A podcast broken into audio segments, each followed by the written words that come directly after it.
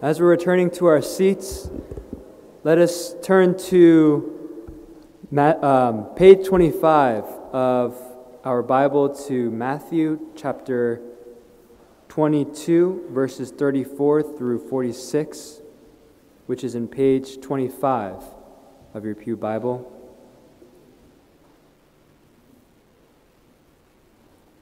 When the Pharisees heard that he had silenced the Sadducees, they gathered together, and one of them, a lawyer, asked him a question to test him Teacher, which commandment in the law is the greatest?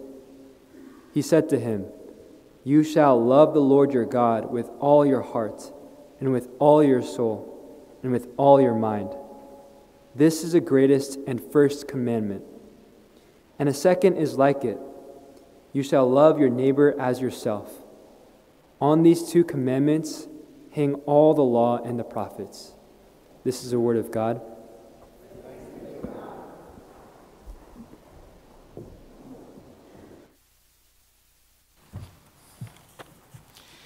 You, you shall love the Lord your God with all your heart, with all your soul, and with all your mind.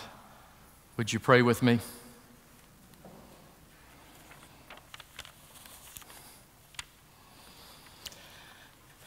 May the meditation of all of our hearts together, and may the words that I speak, O God, be acceptable in your sight. For you and you alone are our rock and our Redeemer. Amen. As Christians, we know because we've read St. Paul and we've read the, the articles of religion that we Christians have produced over the centuries, that as far as the law of God, the moral law of God goes, the ceremonial law, the civil law, has been fulfilled in Jesus Christ. And I'm so grateful for that work of Jesus Christ that fulfilled the ceremonial and the civil law. I'm grateful there's no blood sacrifices here this morning. I'm really glad that I had bacon for breakfast this morning. Those laws have been fulfilled in Christ, and St. Paul and Christian profess- professions of faith remind us of this.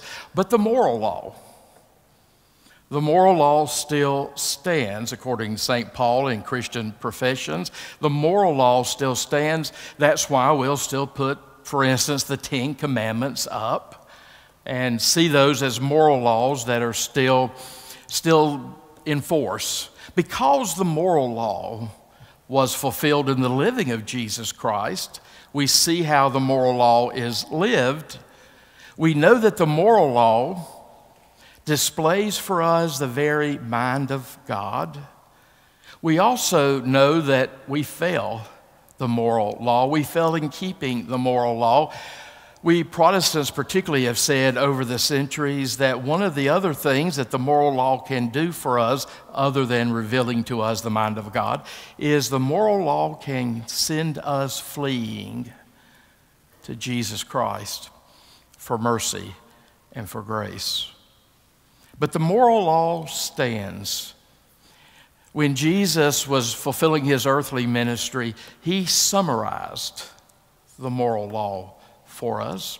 And John Wesley particularly liked to refer to what we call the Great Commandment to remind us, in its essence, what it means to live Christianly and to live as Methodist people.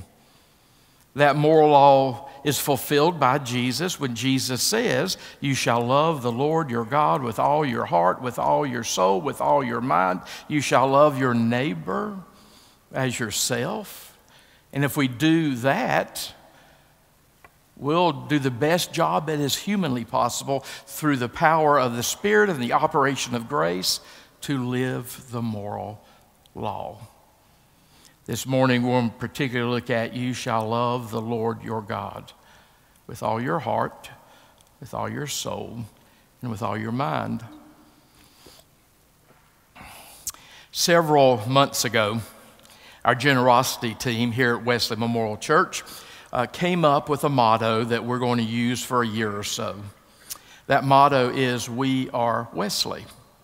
And that motto is meant to do several things. It's, it's meant to remind us of the unity we have, it's meant to remind us of the common life that we share. I hope it is also a reminder for us to keep asking the question who we are and whose we are. When I say we are Wesley, there's certain things I mean by that. I'm not sure what you mean by that when you say we are Wesley, but since I'm the one in the pulpit this morning, I'm going to tell you what I mean. When I say we are Wesley, first and foremost, it says to me, we are a people on a journey to do the best we can do with loving God with all of our heart, all of our soul, all of our mind. And that's simply a biblical way of saying we want to love God with all that we are, all that we'll ever become, and all that we have. So I hope that when we hear that phrase, we are Wesley, I hope it will cause us to think about our identity as a congregation. People have assumptions about congregations. Uh, every church I've ever served, people in the community that were not part of that congregation, they had assumptions about congregations. And human nature being what it is, we, we almost never want the truth to um, impact our assumptions about people or churches. You know, some people look at our facility here and they draw certain conclusions about who we are as a people. I'm always saying to folks in this community when they remark about how beautiful our facility is, that our people are more beautiful than our facilities. We need to make sure that people know that. I've even had somebody one time tell me that because they drove by the church on a Sunday morning and they saw the cars in the parking lot, that they created a certain assumption about the church and I said, That's not true. Come and see the, the diversity, the socioeconomic diversity, among other types of diversities that we have here in the church. So people have assumptions about all churches, people have assumptions about groups that they're not part of. And that's why I think it's important for us to make sure we know what we mean when we say, as individuals and as a congregation, we are Wesley. When I use the phrase, we are Wesley, I am talking about that we are on a journey to love God with all that we are and all that we'll ever become and all that we have. So, obviously, when I say we are Wesley, I'm, I'm referencing the fact that we are a Christian congregation. We, we Protestants coming out of the Protestant Reformation, we have uh, consistently defined a local congregation in a very specific way. And I always tell people this when they come to me and perhaps they're moving to another community and they want some advice about finding a church home. I always tell them how we Protestants define the church. So when I say we're a Christian congregation, I define it like we've done it historically. We are a gathering of people, obviously. We're a gathering of people where the pure Word of God is preached and the sacraments are duly ministered. That's the base level of what it means to be a Christian congregation gathering of people where the pure Word of God is preached and the sacraments are duly ministered. So when you go looking for another church, make sure you keep that definition in your mind as to what a Christian congregation is. We are a Christian congregation. We seek the wisdom of God because we don't know, we know that we don't have enough wisdom for the living of this age, for the living of this day. We seek the wisdom of God. That's why we turn to the scriptures where God has revealed God's self to us. We know that we do not have all the answers, but we know who has all the answers. The Bible is central to who we are as a Christian people, obviously, but we hold those Christian convictions firmly, but we also hold those Christian convictions with great humility and grace and love. We need to make sure that we never present, and Christians are bad about this in this culture, we make sure we never present an obnoxious portrait to the world around us as to who we are. Some people who come to Jesus missed out on that memo that says when you come to Jesus, try to quit being a jerk. So we have Christian convictions, but we hold them, they hold us. We hold them with great humility and grace and love to all with whom we share.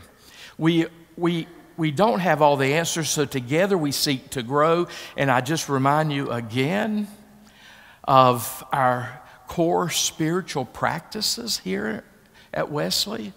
We've had four for several years, and we finally woke up, thanks to Pastor Ken, and realized there was, there was one that was missing, so we added a fifth recently.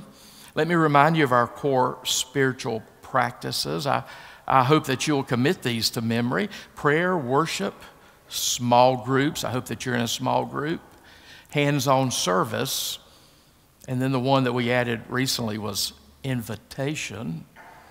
We want those core spiritual practices to exemplify who we are as a people. We are a people, when I think about our congregation, that is deeply, deeply rooted. Rooted in history, rooted in 2,000, 2,000 years of the Christian stream, rooted in this community. We were the first Methodist church in this community, founded in 1856. So we're rooted in history, we're rooted in the traditions of the past, we're rooted in the Bible. Our first pastor, our first preacher, was Peter Doub, who preached and, and established churches all in this area. And we still, in our archives, in our historical room, we still have Peter Doub's Bible. And when I see that, it reminds me that from day one, we have been rooted in Scripture.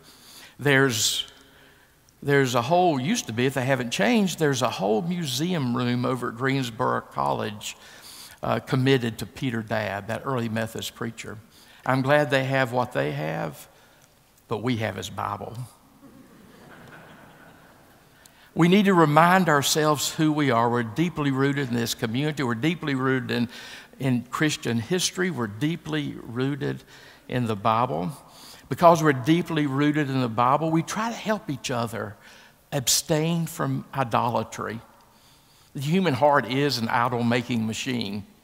We try to help each other to worship God only and make sure God's at the center of our life. We create idols. It can be materialism, it can be sexuality, it can be a, any sort of worldly ideology.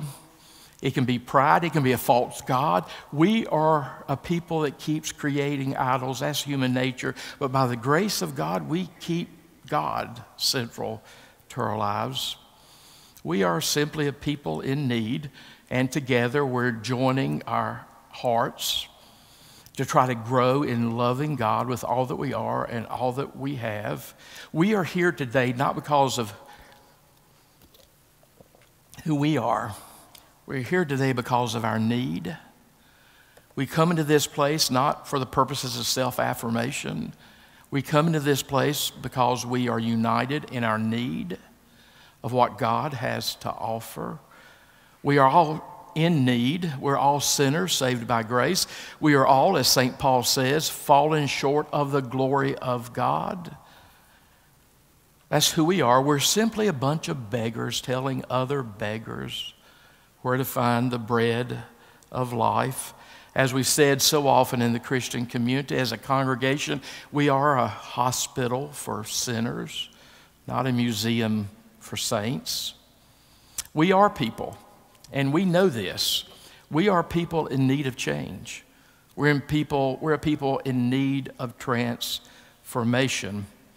That's why we're on this journey to grow more and more and more and more and more into the image of Jesus Christ until we step on the other side and we are glorified and we become like Him. That's why we're on this journey together. We are people in need of transformation, and we invite everyone that seeks that transformation to come and join us. We are just a group of people who join hands with each other as we seek to lead each other home. Heaven is our true home, and that's our goal. That's where we're journeying to. And we just join hands with each other, join hearts with each other, merge our lives together as we lead each other home. And we invite anyone on this journey who wants to make this journey with us a journey of transformation, going from glory to glory, from grace to grace, until one day we step on the other side. Because we want to live and die as a people that love God with all of our heart, all of our soul, and all of our mind. Recently, I was in another congregation, and they had an invitation printed on their bulletin. And it spoke to me. I offer it to you. Here's the invitation that we make to the community around us to all who are spiritually weary and seek rest, to all who mourn and long for comfort to all who, who struggle and desire victory, to all who sin and need a Savior, to all who are strangers and want fellowship, to all who hunger and thirst after righteousness, to all who have been blessed and wish to give thanks, and to whoever will come. We open wide our doors and offer welcome in the name of the Lord Jesus Christ. We know our need. We invite all to come and be part of our fellowship who will join with us as needy people seeking the grace that God's transformation brings. God loves us so much, He will accept us just as we are, but He loves us so much, He refuses to leave us there. In a few moments, we'll come to this table. We don't come to this table because we're worthy. We come to this table because we are not. But by His grace, He invites us here. As the old prayer says, we're not even worthy enough to gather up the crumbs under this table. But because of His grace and His mercy and His desire to transform us, He invites us to this table. So, we are a family.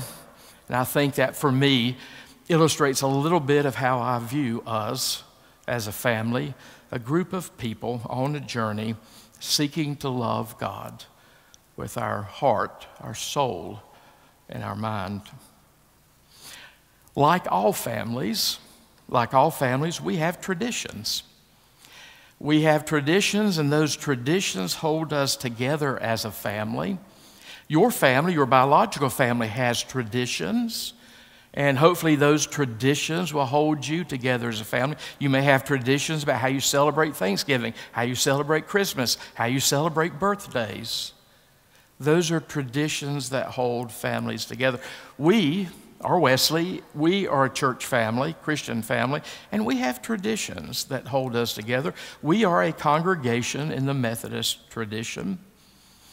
We trace our roots, obviously, back to Jesus Christ, but in more recent days, we trace our spiritual heritage back to that evangelical revival that God birthed in England when in 1738, on May the 24th to be precise, that Anglican preacher, John Wesley, received an experience with the Holy Spirit. His heart was strangely warmed, and out of that, he and his friends around him went forth and preached renewal and revival to all of England. It spread to the rest of the United Kingdom. It spread to the colonies. And now there are over 80 different types of Methodist denominations, fellowships around the world that are part of the World Methodist Council.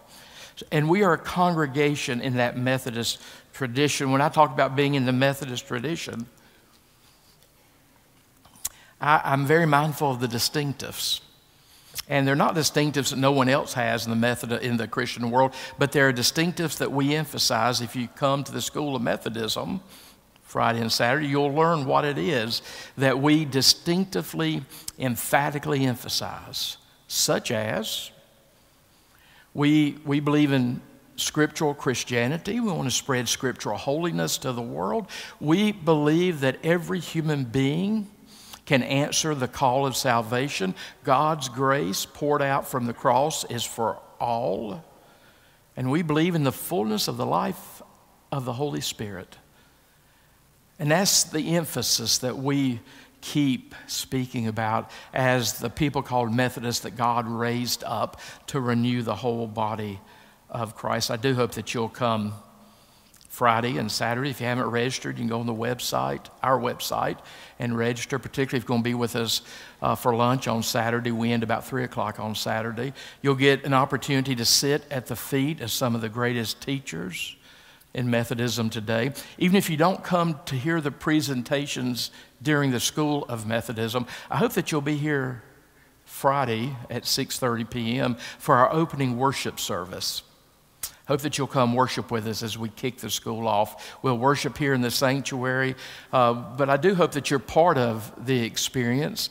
We want to show our community and our friends, people from around the region, on Friday evening how we worship. I want them to experience our hospitality. I want them to experience the warmth of the Holy Spirit here in this place as we try to make an impact for the cause of Methodism throughout this region.